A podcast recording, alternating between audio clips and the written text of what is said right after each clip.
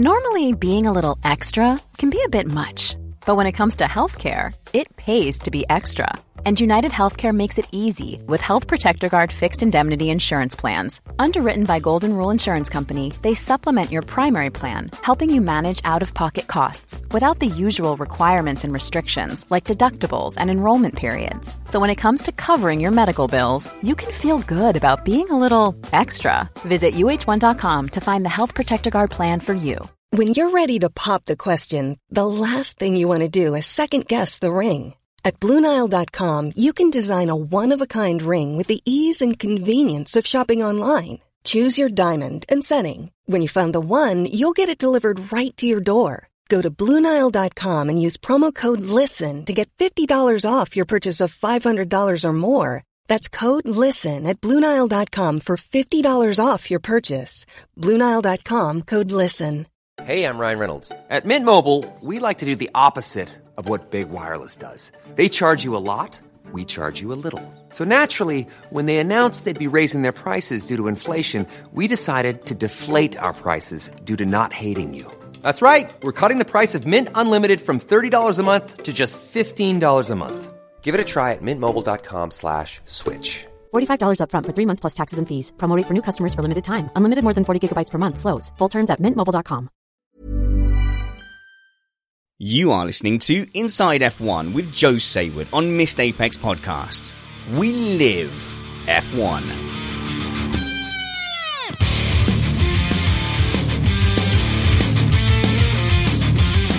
Welcome to Inside F1 with Joe Saward. I'm Spanners, the host and producer of Missed Apex Podcast. We're an independent podcast produced in the podcasting shed with the kind permission of our better halves. We aim to bring you a race review before your Monday morning commute. We might be wrong, but we're first. And we are joined by the never wrong F1 media legend, Joe Saward. Hi, Joe.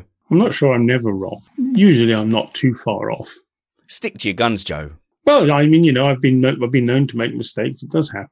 Everyone does. It would be it would be inhuman if we did not. So I'm always told by the rest of the panel on Missed Apex podcast to not respond to like horrible comments on YouTube or on the website. When people argue with you on your blog, you just sort of go like two words like bog off. Well, it's not quite like that, but yeah, I mean, the thing is, that people think that I sit here endless amounts of time. But if you have the number of comments that I have, and you spend two minutes on each one, and you work it all out, you end up with sort of six hours a day. And I haven't got six hours a day free. Do you remember last time we came on? I said, oh, people love you, Joe. Did you see all the tweets and the positivity that we sent your way?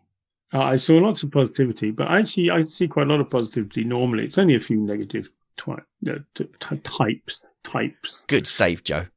Oh, well, I just got. I fell over. I, I was up very early this morning. I had to leave home at six fifteen this morning to go and see the damn Chinese embassy. Well, Rotage, Rotage asks, Joe, what would you have done if you didn't get your visa? Because you've never missed a Grand Prix in 45 years. Well, it's something like that. It's not quite that long, but um, I, well, I would have. I would have been very annoyed, and I would have gone and shouted at the Chinese people some more.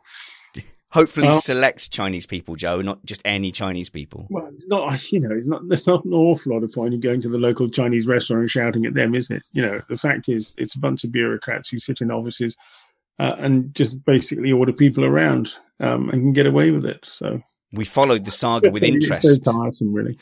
We followed the saga with interest on your Twitter. Was it as emotional as we could see the emotions seething out of your Twitter account at Joe Saward? Well, it was. Uh, it's just. It, it's really emotional. It's just. It's just very dull. I mean, I literally, if you don't mind driving six hours a day down the same roads each particular time and back on the same roads each time, it, it, it's fine. But I've I've got better things to do with my life than that. So you know, if the Chinese, I mean, the point of a Chinese Grand Prix is to promote China. So if they don't let you in, they're they're not entirely intelligent, are they? So is the whole Formula One circus having to go through this rigmarole for every, you know, for every non-EU race? No, no, no. It's only the media because we are undesirables. But it's it's true. I mean, you know, the the the uh, mechanics and the, and the and the team bosses and the team marketing people, all the rest of it. They just, you know, they're there doing their jobs. We're going there doing our jobs, but unfortunately, being in the media is not something that some governments like. They don't know, they don't want the media. They don't want us to shine the light on them, which is kind of bizarre. If you have a Grand Prix, but you don't want the world to know about yourself, it is kind of bonkers. You got you've got your priorities all mixed up if that's the case. Especially when this is probably almost definitely, nearly, perhaps the thousandth race Grand Prix or point scoring event of Formula One. It is the thousandth Grand Prix. Believe me, it has been researched in great depth to make sure it is actually the thousandth Grand Wait, wait, wait! It's the thousandth. What what does that mean? The thousandth F1 race? Is that what it No, means? No, it doesn't mean the thousand. It means the thousandth World Championship, Formula One World Championship event. And what that means is, in the old days, they used to call it Grand Épreuves because you can have Grand Prix. There's a Pau Grand Prix, and it's never part of the World Championship. The Grand Épreuve is is a, kind of title given to every Formula One World Championship event, and this is the thousandth Grand Épreuve. Now, there are some people who say that the Indy 500 wasn't run to Formula One rules, but it was a Formula One World Championship Grand Épreuve.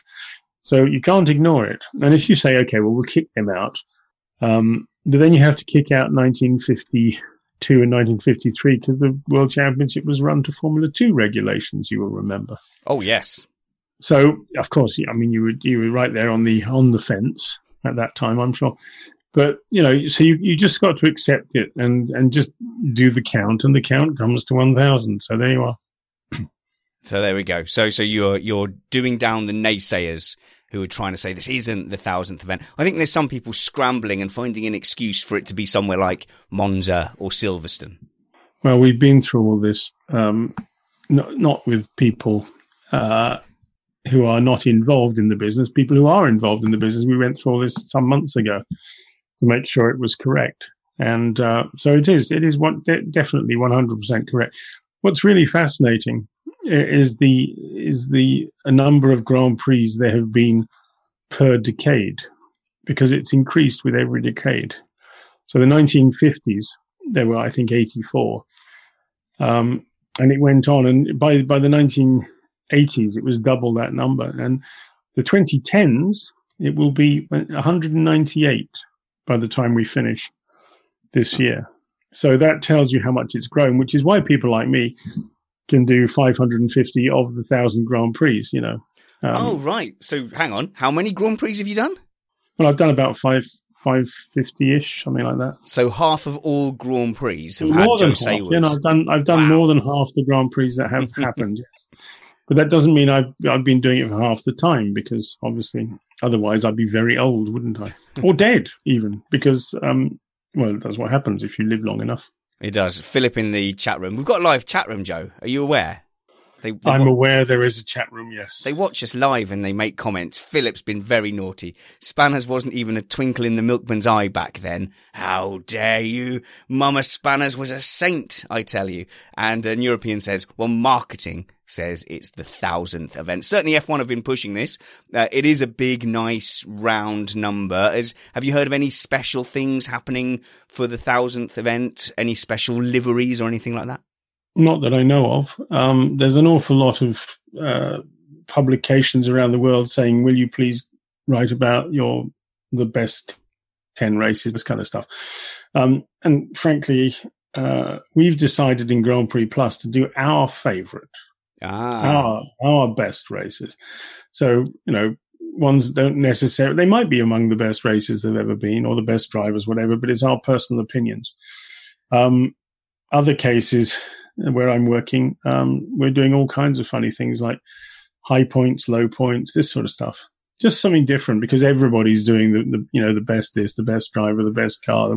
They wake me up at the end. You know. Well, that makes Richard from Maldon's question seem terrible now, but I'm going to shame him anyway. Richard from Maldon, uh, in Essex, asks, Bahrain was one of the most exciting races I've watched. Please ask Joe what he considers to be the most exciting races he's watched and whether you still get particularly excited about it or if it's just a job now. I mean, Bahrain is not wrong, especially the, the early part of that and then the late drama as a show. That was an incredible couple of hours of motorsport. I get excited at all the Grand Prix. I think they're all interesting. So you know, it's not um, it's not something that you can um, uh, say I'm I'm bored with. No. Um, if you're asking for the best ever, wow, well, that's a, a difficult call. But I think I think the World Championship decider in 2008 is pretty hard to beat in For- Brazil, Drama wise, yeah. drama wise. Although, you know, uh, the Spanish Grand Prix in 1981, I think it was. I'd have to check the dates, uh, you know, where Villeneuve had five cars behind him for lap after lap after lap and managed to hold them all off. That was pretty exciting. Uh, the showdown between Lewis Hamilton and Nico Rosberg, that was pretty exciting. Um, I've got a candidate because we're going to do a historic race review Well, there's, soon. there's also 1979 French Grand Prix, which is you know, that's proper racing. You know, that So wasn't. there- there's also 1980, 1982 Monaco Grand Prix where you had no clue who was winning on the last lap. You know, it was fabulous. Um, but I, you know, there's a lot of there's a lot of different choices out there. Um, what about Suzuka 93 with um, all the rain? Suzuka 93 with Senna winning? That was one of Senna's great wins. Yes. Yes. So uh, we Having said that, uh, I think Suzuka 88 was better, um, where he where he basically left the grid with a box full of neutrals and came from the back through to win. That was pretty spectacular. So what is your criteria in this though? What makes it a good race for you? There 'Cause so is far no, there's no criteria. It's just what gets you excited. you're So- just describing chaotic things at the moment. Is it chaos? Oh, but that's often what gets you excited. You know, um, I remember Monaco 84 was terrific, where you had Prost, Senna chasing and Bellof chasing Senna in the wet, very wet. I was very, very wet. Uh, and th- they flagged it early, which was disgraceful. Um, but uh, I think if it had gone full distance, Senna would have probably caught Prost. I think Bellof would have caught Senna, to be honest. when you look back at races, even in from the early '90s, because we went back and we did some historic race reviews, the first thing that strikes me is the cars look like almost undrivable. Nearly all of them under power application are flicking out at the back and they're having constant scary moments where they're having to catch it. For someone like you who's been watching it for so long, like, I mean, did the 70s cars, was that effect even more so? And now that they're planted, does it make you go, ah, it's a bit, it's a bit easy that? I would never say it's easy, but I, I think there is a key point to remember along the way, which was when uh, 1978, when uh, when ground effect really came in. That altered everything because you couldn't slide the cars around like they used to be slid around, and it's always been the same ever since then. It's always been more difficult, but the cars today are faster than they've ever been. Um, they're very exciting to watch um, the racing is pretty good, apart from certain tracks where you just can't do it. So I think we discussed the last time you have to change the tracks a little bit in certain examples. But, you know, there's no reason why that can't happen. It's just a question of money. It's just a matter of finding who's going to pay. Yeah, we were talking about straightening out turns one and two at Australia and going through a golf course, weren't you? That was Uh, not quite, but close. Yes, we were we, we were we were talking about going straight on at turn one and ending up at turn three, and passing alongside a golf range, a driving ah range. right. I had visions But, of you um, bulldozing the Yeah, that, that's green. entirely doable. It's just a matter of money, really. So uh, we've got people suggesting things in the chat room. Uh, let's see the prize for the most eco-friendly Grand Prix, uh, USA 2005, very low emissions. Very droll. Jerez 1997 is a suggestion from Philip Allen. I think there was an Australian Grand Prix, whichever year I can't remember. It was 14 laps only. We went all the way to Australia for 14 laps and then flew all the way home again.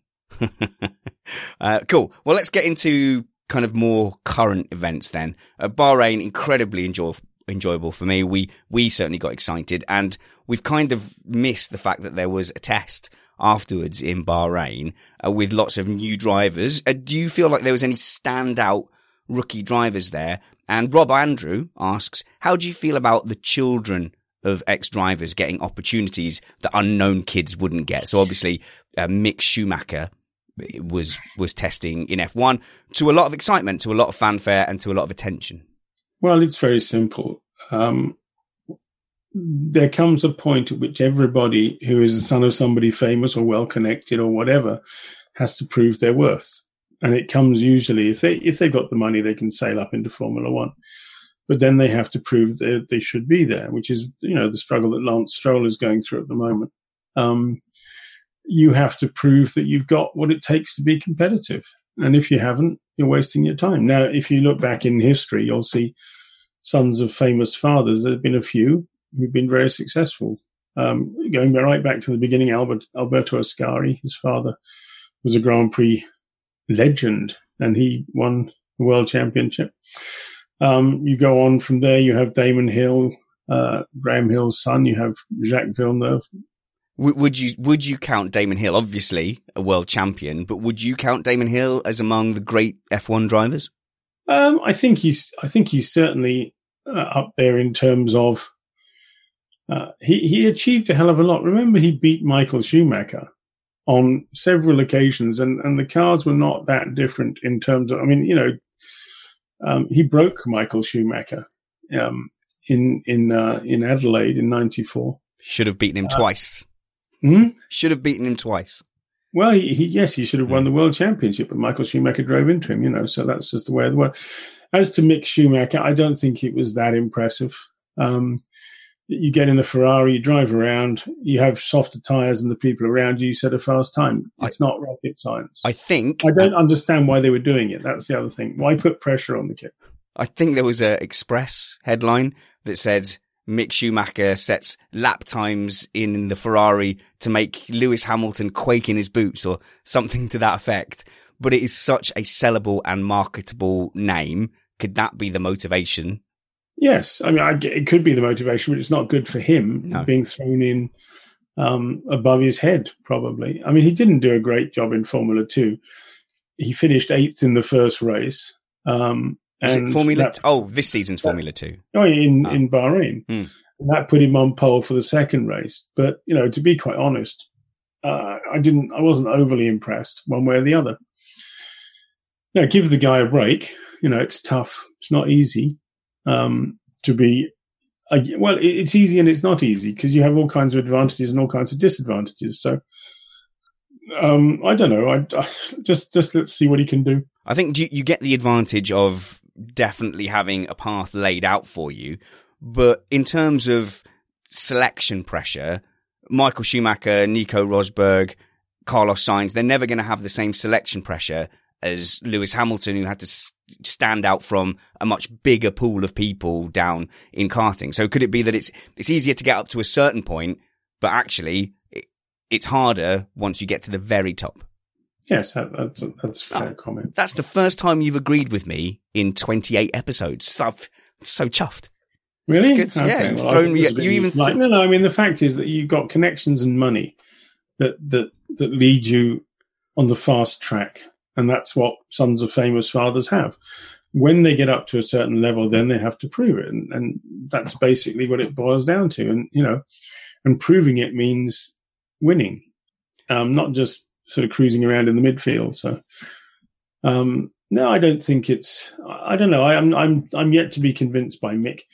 I don't think there was anyone particularly standing out in the test beyond that. George Russell was in the Mercedes, uh, mainly because he hasn't done enough Grand Prix to. Uh, he still counts as a young driver. Ah, right. Whereas Esteban Ocon really should have been in the car if, if you know, it would have been fair. It's, but, a, bit, um, it's a bit cruel, isn't it? Giving George Russell a taste of the Mercedes and then shipping him back off to Williams.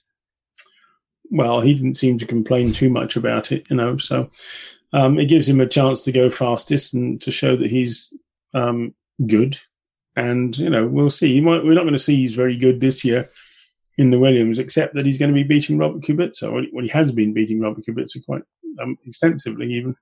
All right, let's go there first. Then let's go there first because we've had two races to have a look. Probably not fair to judge Robert Kubica after such a long gap in the first two races. But is this as as as you expected, or actually, I mean, I was reasonably impressed that he's that much on pace. Even if he's losing out to George Russell, who, as far as we know, could be an F1 genius and future world champion. I mean, Kubica's not embarrassing himself. He's he's pretty much on pace. Well, no, I don't agree with that. No, I, I think he's not on the pace. That's that's clearly the problem. Um, you know, and and the pace is decided by a few tenths here and there. So yes, he's doing exactly what I thought he would be doing, which is being vaguely close, but he's not in the game. So uh, fundamentally, uh, he's he's the he's there because of money, um, and because of the fairy tale. And you know, I know that'll upset people in Poland, but that's just the reality that you have to accept. And I'd like to see him do well. I really would. But I just think that after all the years have gone by and all the and all the troubles he went through, um, it's very very hard to imagine him going to he's going to be as good as a 23 year old who hasn't had an accident that that mashed him up. Emails to Joe Saward at gmail.com, presumably. Uh, you, is there is there hope? Is there hope then that George Russell is going to do anything else apart from comfortably beat his teammate some two or three seconds a lap down from the rest of the field. Is is there any hope that Williams is going to recover? Is it like they've got so much low hanging fruit that they can pluck off, and it's just a case of just unlocking something to get there, or do they have to do they have to really overhaul and change everything? There is no sign that the car is going to be competitive.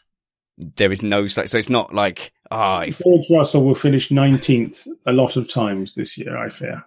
So, mm. no, I mean, there's nothing indicating that, that we're going to see a massive leap forward. Everybody else are fast developing. And um, what's happening? We've got, we've got, yeah, we've got some Polish people in the chat room. Yeah, they're not, they're not happy at all. That's well, that, that, be that as it may. I'm sorry, these are realities. They just have to cope with it. Sorry, I was just reacting to the rest of the the chat room, going, "Hmm." So Poland loves Joe. I think Joe. I think you've given an honest and consistent let, us give Joe the benefit of the doubt that you're you don't have a vendetta. No, listen, listen. The Polish the Polish fans are very passionate, and that's jolly nice. And they get taken they get they take passion a little too far. A lot of them, which is not jolly nice. It's rude and unpleasant. And so all I'm asking for is for them to have a little dose of reality, like a bucket of cold water over their heads, to have a think about what's really going on.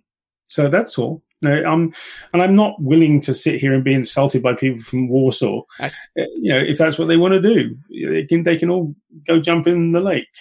A big hello to our Polish fans. Welcome to Missed Apex podcast. Do subscribe to us by searching for Missed Apex on your podcatcher of choice or going to YouTube and searching for Missed Apex. If you click a little bell, you'll get a notification every time we go live and you can join us in the chat room and yell at Joe as well. So Patrick Head going back though, surely that's going to turn everything around.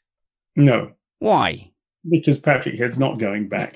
Patrick Head is looking at it from a distance and going, well, that's ridiculous. And that's basically what he's going to do. He's not going back to run it. He's going there just to say, well, you might try this, you might try that. They need to get other people in to run it and they need to do that, but they can't do that because there are legal problems with Paddy Lowe. Until they sort the legal problems, they can't hire anybody else. So ah. basically, we have a period of time uh, at which during which people have to find a settlement or you know basically the season's written off for Williams. It's a simple already. It's completely gone. I would say so. Even as with Stuart points out, with Sir Patrick Head uh, in there, it, giving it doesn't it doesn't make a difference. No. If you're Sir Patrick Head or you know John Barnard's not a Sir, uh, and he achieved an awful lot. So you know it, it's all irrelevant. All this knighthoods and all the rest of it. You know, Claire Williams has got an OBE, which is more than Lewis Hamilton has. And explain that one to me. Some idiot in the cabinet office who's who's, who's obviously mixed up with something called Brexit. Um, you know, can't actually figure out who is more important, Claire Williams or Lewis Hamilton. I mean, they're just all mad. The, the honours system is, is completely broken and actually is completely discredits itself. I wish I had Lewis a strong Hamilton, Lewis Hamilton MBE after five world championships. Come on. I wish I had a strong opinion on any of those things, one way or the other, Joe. But somebody is asking about your uh, your hardness on Claire Williams. AZ Wing says Joe seems less willing to be hard on Claire these days. Is there a reason? Because I think a lot of people now, Williams fans, are going, well, you know, we've we've chopped out some of the other factors. Maybe it's maybe it's you, but you are quite seem quite neutral. No, I don't think she's doing a very good job. But oh, right.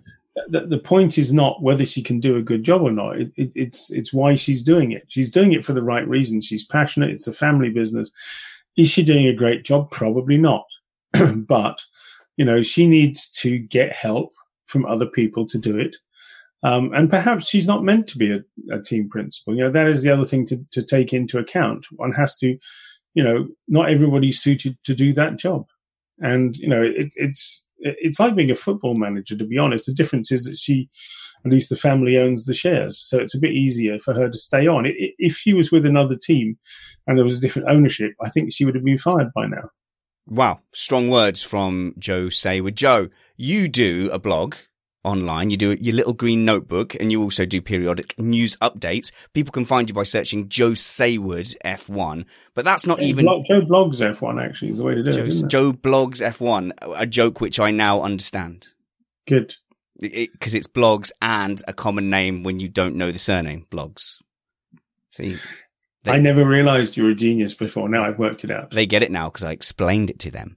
Okay, but that's not even your bread and butter, Joe. You do a a typed out magazine which you individually hand deliver to every subscriber, and and then you you hand sign them as well, don't you, with a quill pen? No. That's GP Plus magazine is delivered by Carrier GP Pigeon. Plus magazine is an electronic magazine that comes out six hours after each race, which is 80 pages long and is totally brilliant. Uh, if you don't like that sort of thing, if it's got too many words, apparently the younger generation can't deal with more than 312 words without going, oh my God, I must go and have a lie down um, and watch a video. Um, you know, there's nothing we can do for you. But if you're into it, if you're into racing and you're passionate about it, Grand Prix Plus, it's all about the passion, is the catch line. Uh, so if I subscribe to that though, so what do you do? You fax it to me after the race? How does that work? No, we do not fax anything. You go and pick it up. You, you, you. It's like going to the news agent. You go, you, you go to a website and you download it. Ah, the internet. Okay, good. So GP Plus magazine, Joe, and it's you, uh, some photographers, and a, a band of dancing girls. No, it's me, David Tremayne, uh, Peter Nygaard, and Mike Doodson, who between us have more than two and a half thousand Grand Prix between us. Got lots That- of questions. Twice as many as they've had in the history of the thing. So all four of us are over 500 Grand Prix. Nice. Joe, you have opinions and I want to ask you some of them. Thank you for giving up some time for us before I know you're heading to the Chinese Grand Prix tomorrow. So we appreciate you being here on Missed Apex podcast. Uh, the chat room has a question uh, that I'd like to ask you. Um, Maritus, uh, Cap- Capetlin says, Joe, to what extent are the bad Red Bull results related to Pierre Gasly? It's not, it's not sounding good. I was quite hopeful for Pierre Gasly, but saying that he can't get to grips with the setup kind of feels like say, a footballer saying, I can't figure out how to run around in these boots. It's, it's not, I know it's just the beginning, but it's not encouraging. It's just the beginning. I think he's been he's been very unfortunate thus far. Um, you end, he's ended up at a long way down the grid on both occasions, but I think he's quite capable of running at the front. So we'll just have to get you know he needs to get himself together and sorted. But who are they going to replace him with? You know, uh, if you look at Toro Rosso, you've got Danny Kvyat, who's been blown away by Alex Albon so far in both the races. So, um, you know, Alexander is a new boy. So, what are you going to do? Promote him in into that team? I don't think so. I mean, they want to put Dan Ticktum in, but I don't think Dan Ticktum can get a super license until the end of the year. I spoke to Dan in Bahrain, and he seems like a perfectly nice fellow. Um, he's had a few bizarre moments in his career, that's for sure. Um, and but you know he seems very enthusiastic and very talented. So we'll see how he does. He goes, but I think throwing him into a Red Bull against Max Verstappen is a bit like lobbing yourself into a a vat of petrol with a match lit in one hand, isn't it? I mean, the chat room isn't as optimistic as you. Uh, says, when will Albon replace Gasly? Albon is fast and Albon's Thai route should play a role in Red Bull promoting him, surely. Uh, But also, you know, Gasly has thus far found himself dicing with Albon and Toro Rosso's. He's definitely got to get himself out of that zone in the next few races, though, because Red Bull do not mind dropping a driver mid-season. No, they don't. But I mean, two races. Just remember, we've done two races. Yeah, but that's all we've got to wildly speculate on, so we shall. Well, you can wildly speculate on all kinds of exciting other things. You don't have to wildly speculate on the drivers. It's way too early to do driver speculation for next year. Fine. You'll be telling me next that Fernando Alonso is coming back because he sat in the car the other day. You know, He sat. Wait, this is news. Fernando Alonso sat in a car. Which car? How fast did it go? Did it look cool? Is he about to return and get third tested in the, in the young driver test for McLaren. Did you not know that? no. Why did he sit in a car? When he tested the car, he drove it around in circles. No way. At the test. I didn't Yes. know that. I've completely missed that. Alonso's back in F1. That's the headline. S- Steve, No. that's the headline for the YouTube. Yes, Alonso is back in F1. He said the car's better than last year. And yet Lando Norris says, Yeah, you bog off. I want my car back.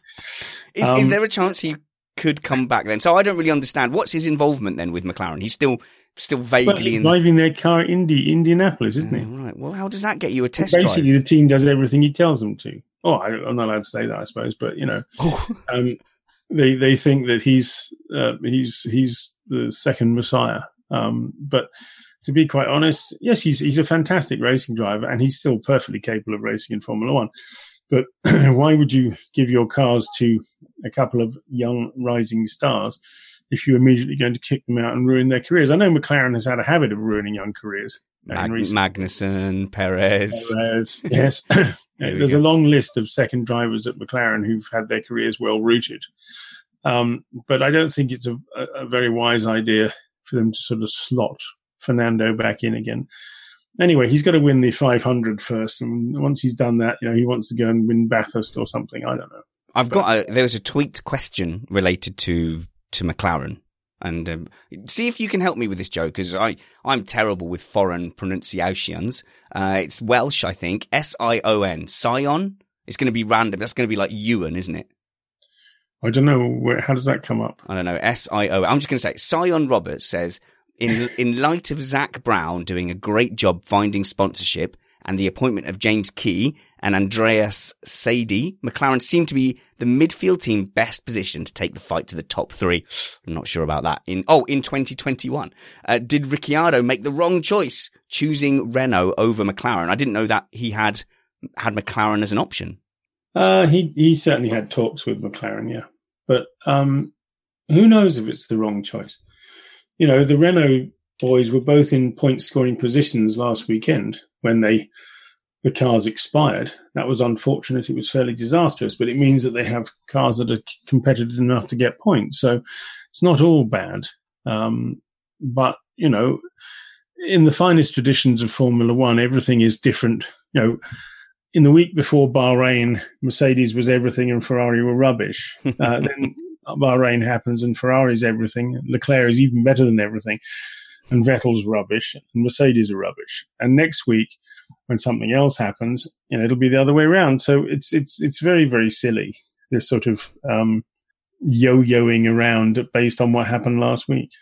Uh, and apparently it's short, it's just Sean there you go, Sean Roberts. Yes, I, I, I, I, was sort of figuring it might be that. Ah, don't pull that, Joe. That's what my eight-year-old does. Yeah, I was, I, I was going to say that. That was definitely. Well, I was thinking about it, and I thought, no, I can't be bothered. So, thank but, you very uh, much, um, Sean. So, I mean, do you think? Do you agree with Sean that Zak Brown is doing a great job? He, the criticism was that he was less a motorsport guy and more of a marketing man. But is he making things happen now? Well, we don't know. We'll have to see the financial results, won't we? I mean, you can make announcements. It, you know, we've got a new sponsorship deal, might be worth five dollars. You know, so anyone can make announcements. No, no, it's rocket, true. rocket. yeah, yeah. You need you have to you have to see the actual results.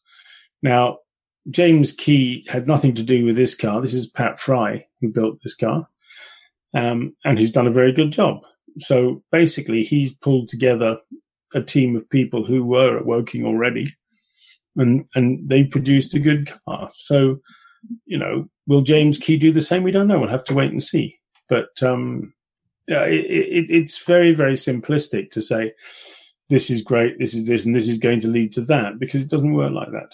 You know, last year, Force India were going to be the ones stepping up to you know the next big thing, and this year they're not really anywhere at the moment.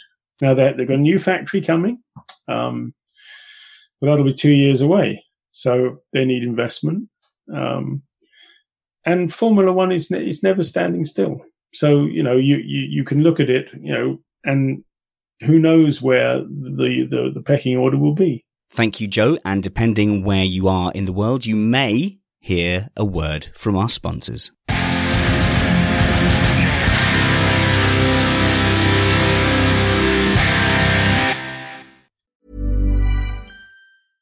Mother's Day is around the corner. Find the perfect gift for the mom in your life with a stunning piece of jewelry from Blue Nile. From timeless pearls to dazzling gemstones, Blue Nile has something she'll adore. Need it fast? Most items can ship overnight. Plus, enjoy guaranteed free shipping and returns. Don't miss our special Mother's Day deals. Save big on the season's most beautiful trends. For a limited time, get up to 50% off by going to Blue Nile.com. That's Blue Nile.com. Hey Dave. Yeah, Randy. Since we founded Bombas, we've always said our socks, underwear, and t shirts are super soft. Any new ideas? Maybe sublimely soft. Or disgustingly cozy. Wait, what? I got it. Bombas. Absurdly comfortable essentials for yourself and for those facing homelessness. Because one purchased equals one donated. Wow, did we just write an ad? Yes. Bombas. Big comfort for everyone. Go to bombas.com slash ACAST and use code ACAST for 20% off your first purchase.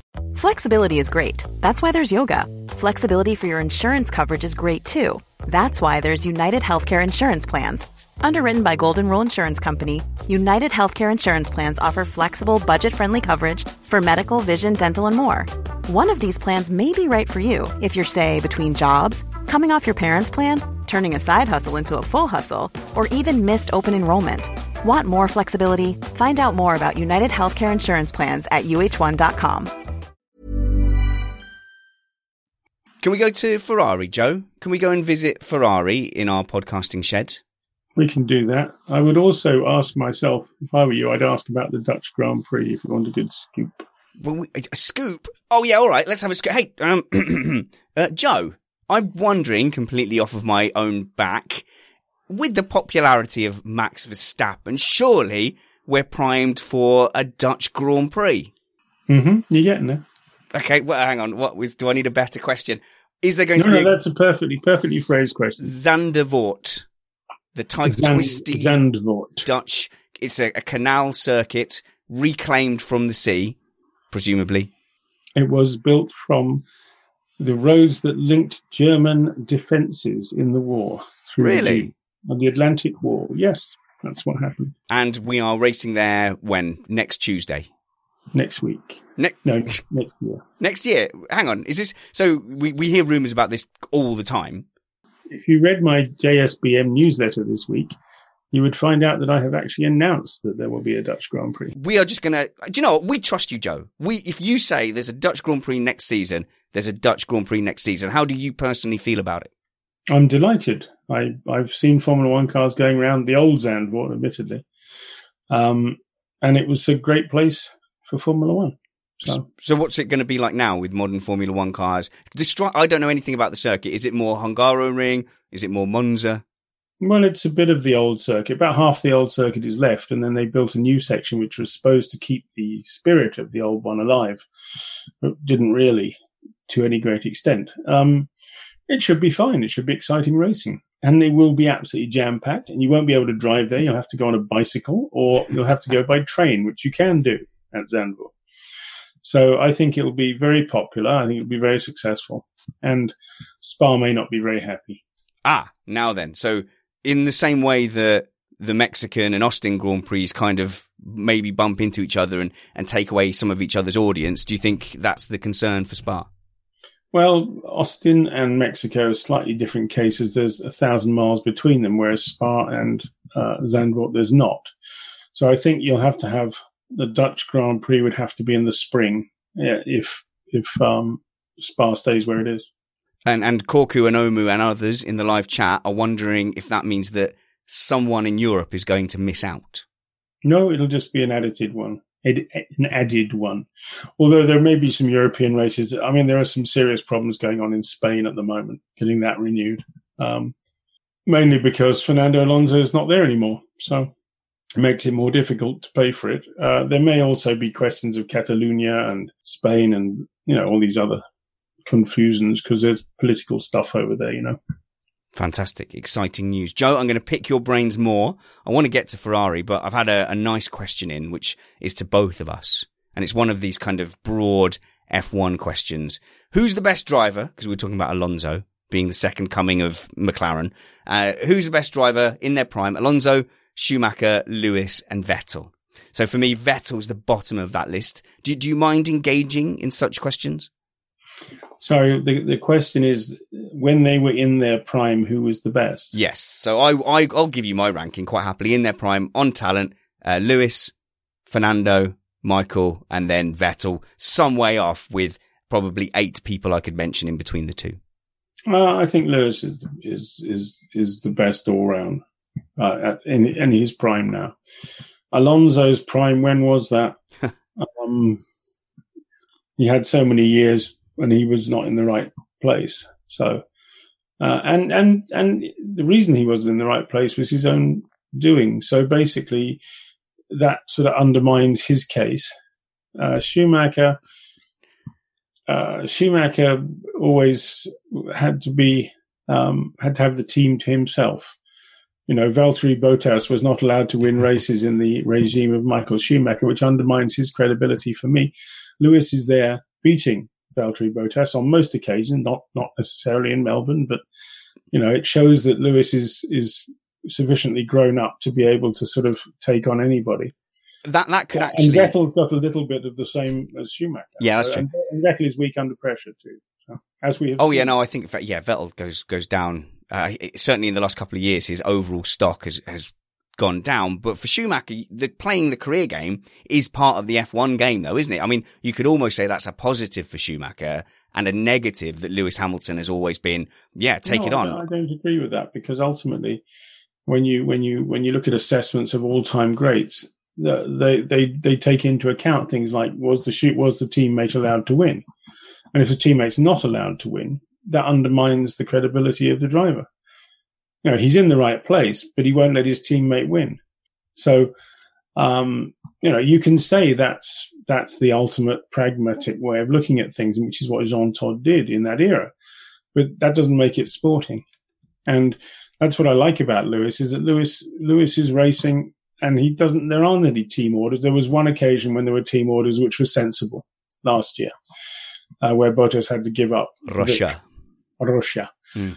Um, but that made sense. But you know, normally Mercedes doesn't have any team orders at all, and it's just go for it and see what happens. And as we saw in the in the Rosberg era, um, things did happen, and we've seen it this year too. Valtteri beat Lewis in Australia. And Didn't didn't beat him in Bahrain though. some people will argue that there was some damage to Lewis Hamilton's car. So, but we've had that argument, I'm sure. Yes, there was damage to Lewis Hamilton's car, but he was still behind. In Melbourne, you don't overtake uh, when you're behind. So you know That oh yeah, no, that's a fair point. Yep. Even if he hadn't had that damage, Valtteri he, could have. he would still not have gone hurtling past and, and won the race. No. So we we touched on on Vettel there and his his struggles last season and this season. Some people think I'm a little bit harsh on Vettel. I, I will. I think I'll stick to my guns on that. Okay, who spun in the middle of the race for no particular reason? Well, it four times out of the last ten races that he's That's done that. True, but Yeah. I'm talking about this particular year. Start it all over again. Got to beat your new teammate. Come under a bit of pressure. Oops, round it goes. You've blown it. All right. So- well, well, De Jotma there asked a great question. Does Joe have an opinion on why Vettel was so good in the blown era? Is that if that's right? But not not anymore. Do you think he, the cars have just they've gone away from what he wants. I don't think that's related to any kind of technical matter. I think it's related to the fact that he was protected species at Red Bull. You know, they they loved him. They wrapped him in cotton wool, made him feel good, uh, and which is what he needs. Clearly, he needs to be um, he needs to be not under pressure. And Mark Webber put him under pressure occasionally, but they protected him. Uh, the minute he wasn't protected at Red Bull when Dan Ricciardo arrived, um, Vettel came apart. So, um, you know, I think Charles Leclerc turning up at Ferrari and doing what he's just done. I saw Charles on Sunday night uh, in the airport, Really? and uh, he was he wasn't looking at all glum at all. He was quite happy. And I said, "It doesn't matter. You didn't win," No, he- not at all. Not a bit.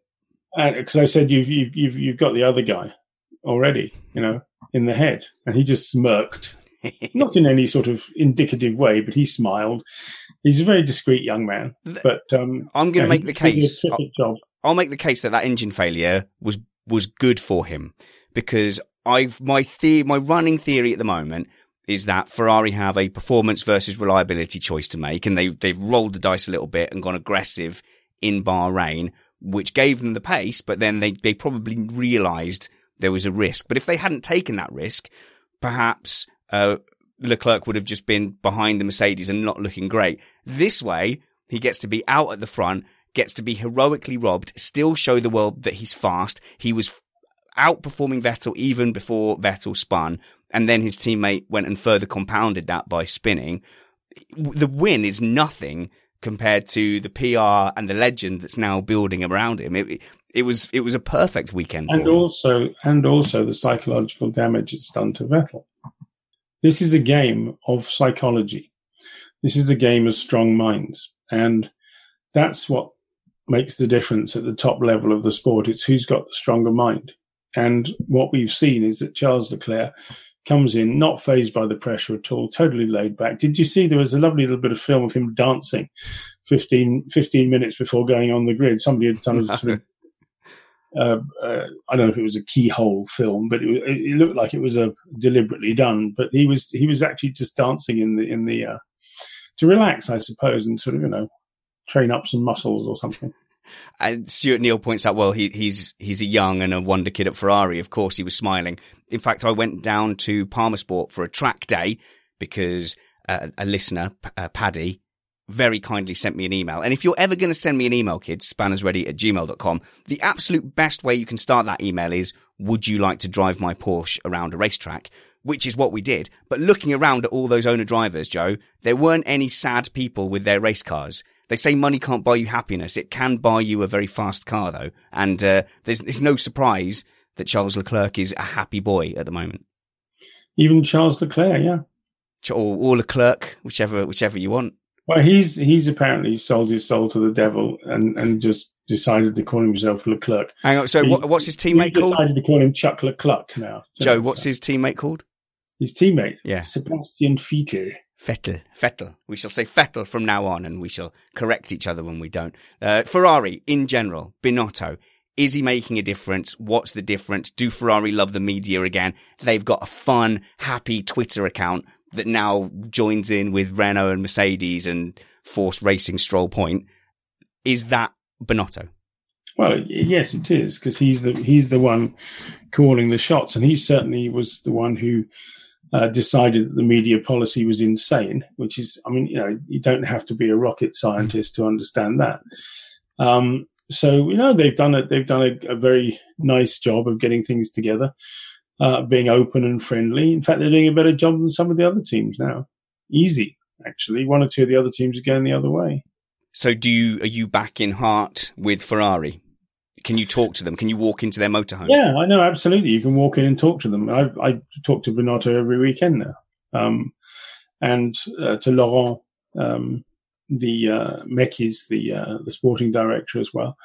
Um, they're not they're not all terrified of being shot by some loony chairman anymore. So, um, and you know what is the point of being in a media business if you don't talk to the media? It's just insanity. So it, made no sense at all, and they, they fixed that. They've got a good car.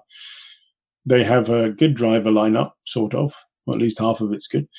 Um, and you know we'll see what happens. But you know I think I think they're going to be a very strong force, and I think that people who think Mercedes is walking it are dreaming.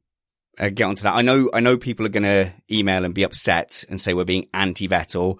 Will pu- I'm only reflecting the results he's been putting out. If he starts turning it around, we'll reflect that. We don't have an anti-Vettel kind of agenda.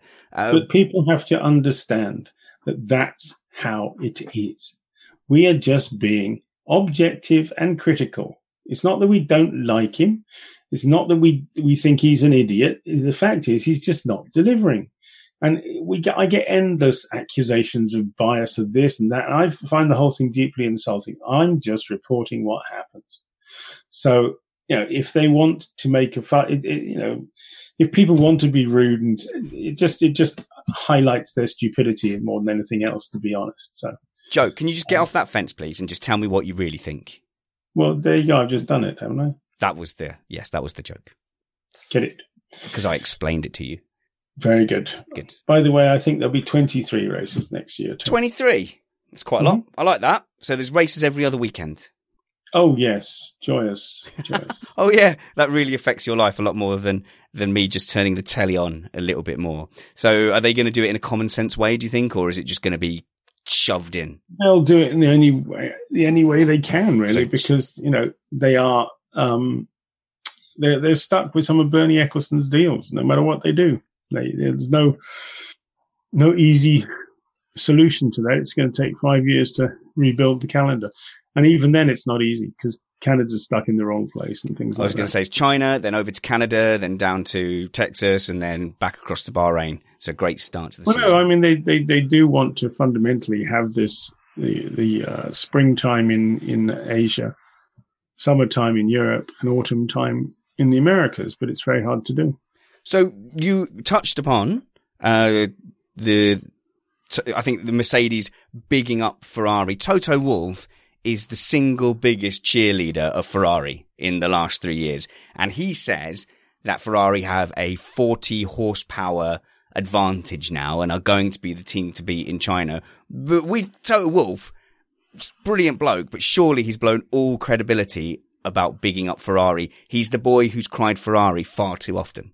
No, I don't agree with that at all. I think I think he's very down to earth and practical, and I think that Ferrari did fundamentally blow it in Bahrain. They should have had a one-two, um, and they ended up giving Mercedes a one-two. So you know we'll see what happens in China, but I think he's right. Ferrari has an advantage at the moment, not necessarily on all tracks, but on most of the tracks that seems to be the case now we are still sort of putting the dotting the i's and crossing the t's in terms of the performance and we're going to have upgrades coming which confuse matters still further. But i think you know i think we're beginning to get a picture now of where it's at. And i'm with toto. I think ferrari's ahead. But can can are they are they gambling? Are they taking too much out of it the car to be no ahead? i don't think they You are. I they think the car can do it so i mean they, they blew it completely they got it all wrong in australia but that can happen you know you can have bad weekends But I think fundamentally Ferrari is ahead, Mercedes is second, Red Bull is third, and then there's an argument really between Renault and McLaren. Thus far, McLaren has come out ahead, uh, but I think Renault is right there. And you also, I mean, it's so tight the midfield. That's the other thing to bear in mind that you can have um, Toro Rosso is suddenly popping up there in the points. Um, you can see the Alfa Romeo, otherwise known as Sauber. Um, sometimes there, sometimes not there. So, and it, and it's and, and what you have to do when you see these results, don't go on the position because you can go from sixth to twentieth very quickly. Sorry, sixth to eighteenth very quickly.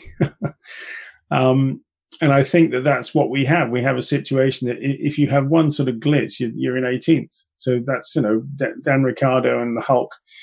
Uh, they don't look good if they're in 17th and 18th, but you know three tenths and they'll be in sixth and seventh. So you know, one has to look at the uh, the background as well as the the detail as well as the sort of numbers. We could move into some detail and some numbers. I, I like talking to you about the businessy side of things, Joe, and where teams are at politically. And by like to, I mean Matt Trumpets bullies me into asking you these kind of questions. Uh, everyone's been impressed with the Haas model. Haas is in the news all the time because of Gunter Blinkensteiner just blinking, saying blinking all the time. Naughty Well, they're also performing on track apart from last weekend, where they performed very well in qualifying and were hopeless in the race. Yes. Uh, why that was, who knows? But that's just what it is. But they are doing a good job. and that model is something that uh, a lot of teams are eyeing up now. It's making the Williams and McLaren model look a little bit old fashioned. But they're changing the rules to stop that model Oh. being too much along those lines. They're, they're actually changing it so you have to make a lot of stuff. Right. Now then. Okay. So I'm going to unpack that a little bit because the two things that make me think that thought, think previously that that wasn't true is that there are going to be more spec parts for the 2021 regulations. And then the other point is that Racing Point seem to be wanting to cozy up to Mercedes to kind of pull off a little bit of a Haas. So where am I, where am I going wrong? Well, the teams will have to make spec parts, but they won't be able to buy parts to the same level that they can now. So they will they will have to make their own parts. They won't be able to buy them. Now, that should logic though you know a spec part is a, is a spec part by design. Ah, right. Um, Okay. It is not a spec part that comes out of. I mean, there will be parts It's- that come out of. It's not off uh, the shelf, is what you're saying. Exactly. There Right. will be things that come off the shelf, like the gearbox will come off the shelf, I'm sure. Or rather, the gearbox cassette that goes in the gearbox. The gearbox casing is part of the aerodynamics of a car and therefore will be free. And fundamentally, it all makes a lot of sense. Anything that has no effect on performance, why on earth would you not have standardized? You know, performance is dictated fundamentally by the engine and by the aerodynamics. So you keep those and you make everyone else build standard stuff, but they build it themselves. They can't buy it. I'm with you.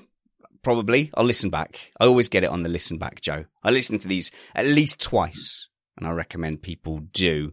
So you're not. Are, are you? Are you not hopeful then that Racing Point can em- emulate that Haas model? And and am I am I right that they're trying to do that? I mean, they're sharing wind tunnel time. Is that as as far as it goes? Well, at the moment, you can still do stuff, but one of the reasons they're building a bigger factory is because they're going to have to do more themselves. So, you know, Toro Rosso have had a lot of Red Bull stuff, um, but in the future, they won't necessarily be allowed to do the same kind of thing.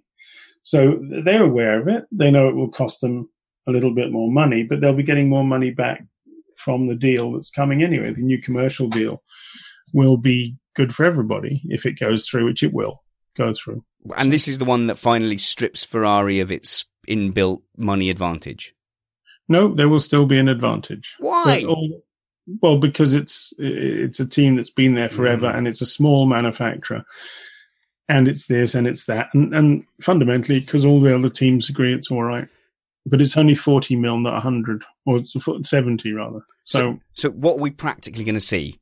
Because the the cost cap, if that's going through, is around the Renault budget at the moment. That kind of region. no, it's not. No, higher, lower. Hmm. Uh, the budget cap is lower than the Renault budget. So all the works The teams. Will, budget cap is about the Williams budget, actually. oh wow! So all the the works Well, teams. Williams Will, have been wasting money. You've got to bear that. You know, they they they they don't have a small budget, but they're not using it very well. That's the thing. So so who's the winners and losers then out of this cost cap? And is this 2021? 2021, yes. The, the the losers should be nobody really, but what it means is that the big teams will have less ability to use their money as as a weapon, and that's you know. Mercedes have got to where they are by by spending a lot more money than everybody else. Now, if you can be efficient and do what Force India Racing Point has done in the past, which is produce good performance for low money, therefore you should be well positioned. So fundamentally, money should not be an issue. It always has been an issue in motor racing, but it shouldn't be an issue um, because it should be down just to clever, clever engineering. What what does Mercedes do with its 18,000 employees then? Well, they've got lots of things they can do.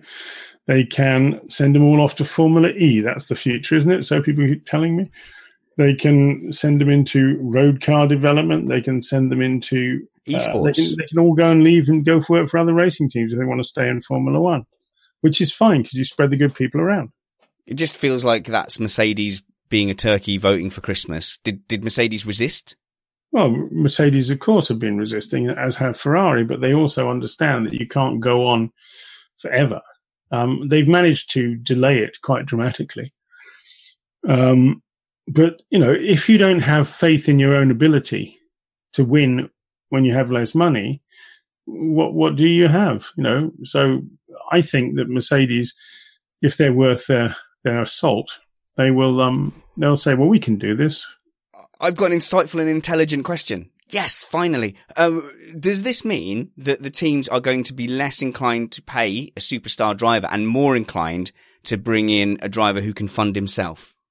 No, That was so close. because they won't need to. Fundamentally, if if you get a situation where you have a budget cap of 135 million dollars, and the Formula One group gives you 135 million dollars, hmm then all the money that comes in, the sponsors can pay for the drivers, whatever. You know, the, the drivers' salaries will probably. Uh, it, the drivers have to prove their worth as being, you know, something of value. Otherwise, the driver salaries will come down. Uh, it, is just a market force. Lewis Hamilton's paid the money he's paid because he's good. Sebastian Vettel, when he goes to the next uh, negotiation, is not going to get the same kind of money he's getting now. Simple as that. Oh, so we stop you know, kicking him. He's already gone. it's market forces. So, and it always has been market forces. But the fact is that teams should become able to self fund in the future without having to make a loss or somebody having to bail them out every year. Did you know, listeners, that Joe has a series of books that are facts, which are in themselves fascinating and in book form? They're still available to buy, aren't they, Joe? Those They fascinating, yes. fascinating facts. Fascinating Formula One facts. Yep. You But- can buy them somewhere on the internet. You can do if you're one of those people who reads. I'm not a reader, Joe. But how about we put them in some kind of audio format? I don't know, let's say starting sometime next week. And I can help you out with that, Joe. You don't have to do anything. Sounds like a genius idea to me. Fascinating facts from Joe Saward in speaky speaky form. Look out for that. You are going to China where you will write your GP Plus uh, magazine. Do you call it a magazine? Uh, e magazine. a- it's an e magazine, yes. It's, a cl- it's not very snappy though, is it? The e magazine. So, Sorry, uh, nor is e racing, but everyone gets excited about it. So and that is uh, you search GP Plus and Joe Saward to to hook up. You do a year subscription. no electricity involved in it. You do a year subscription for I don't know. Was it thirty pounds? Peanut. Peanuts, nothing. The per race, the per race value is good, Less Joe. than a pint of lager and a packet of crisps. Fantastic. Of course, Joe also blogs F1. So search Joe blogs F1. You can follow me as well, you know, at Spanners Ready on that there internet.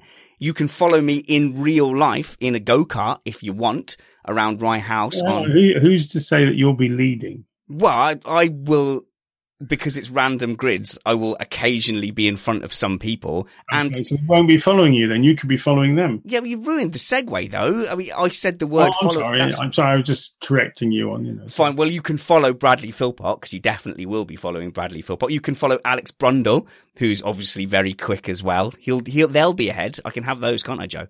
Uh, you'll actually be following Kyle Power as well because he's very fast and very edgy. he related to willpower?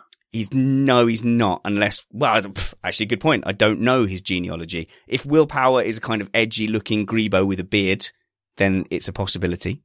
Well, he's an Australian IndyCar driver. I. Don't think so. Don't think there's any relation. Alex Van Gene, our very own resident Mike Headbutter, and Chris Stevens as well, who's going to be doing some commentary and some spinning, uh, and some, some racing in a go-kart. That's Rye House, April 20th. Go to missapexpodcast.com forward slash karting and you can join us there.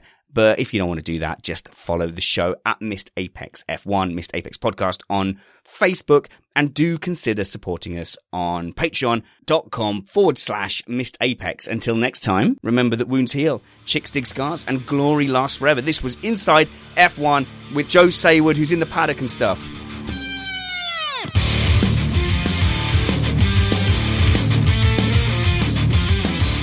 I mean, I assume that everyone knows who you are, Joe. I'd never sit here and explain, you know, Joe's a guy who goes and writes about F1 at the Grand Prix.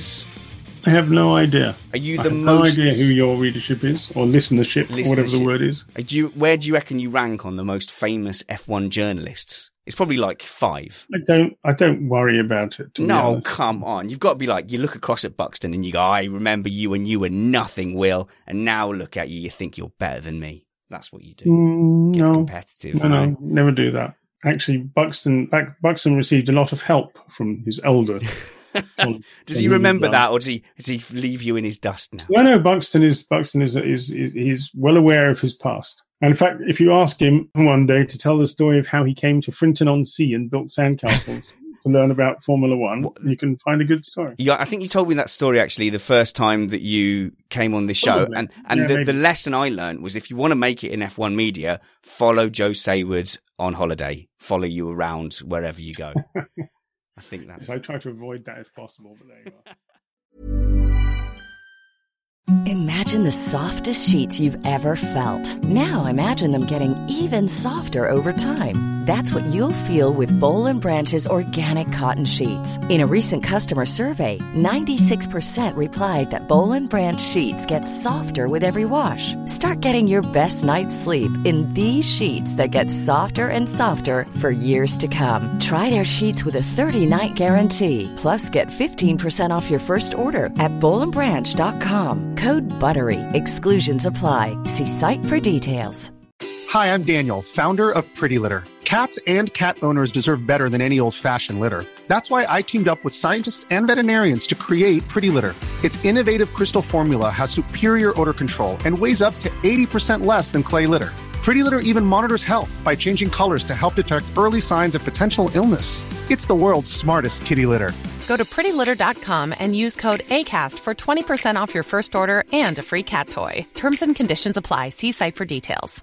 Mom deserves the best, and there's no better place to shop for Mother's Day than Whole Foods Market. They're your destination for unbeatable savings, from premium gifts to show-stopping flowers and irresistible desserts. Start by saving 33% with Prime on all body care and candles. Then get a 15-stem bunch of tulips for just $9.99 each with Prime. Round out Mom's menu with festive rosé, irresistible berry chantilly cake, and more special treats. Come celebrate Mother's Day at Whole Foods Market. Want flexibility? Take yoga. Want flexibility with your health insurance? Check out United Healthcare Insurance Plans. Underwritten by Golden Rule Insurance Company, they offer flexible, budget friendly medical, dental, and vision coverage that may be right for you. More at uhone.com.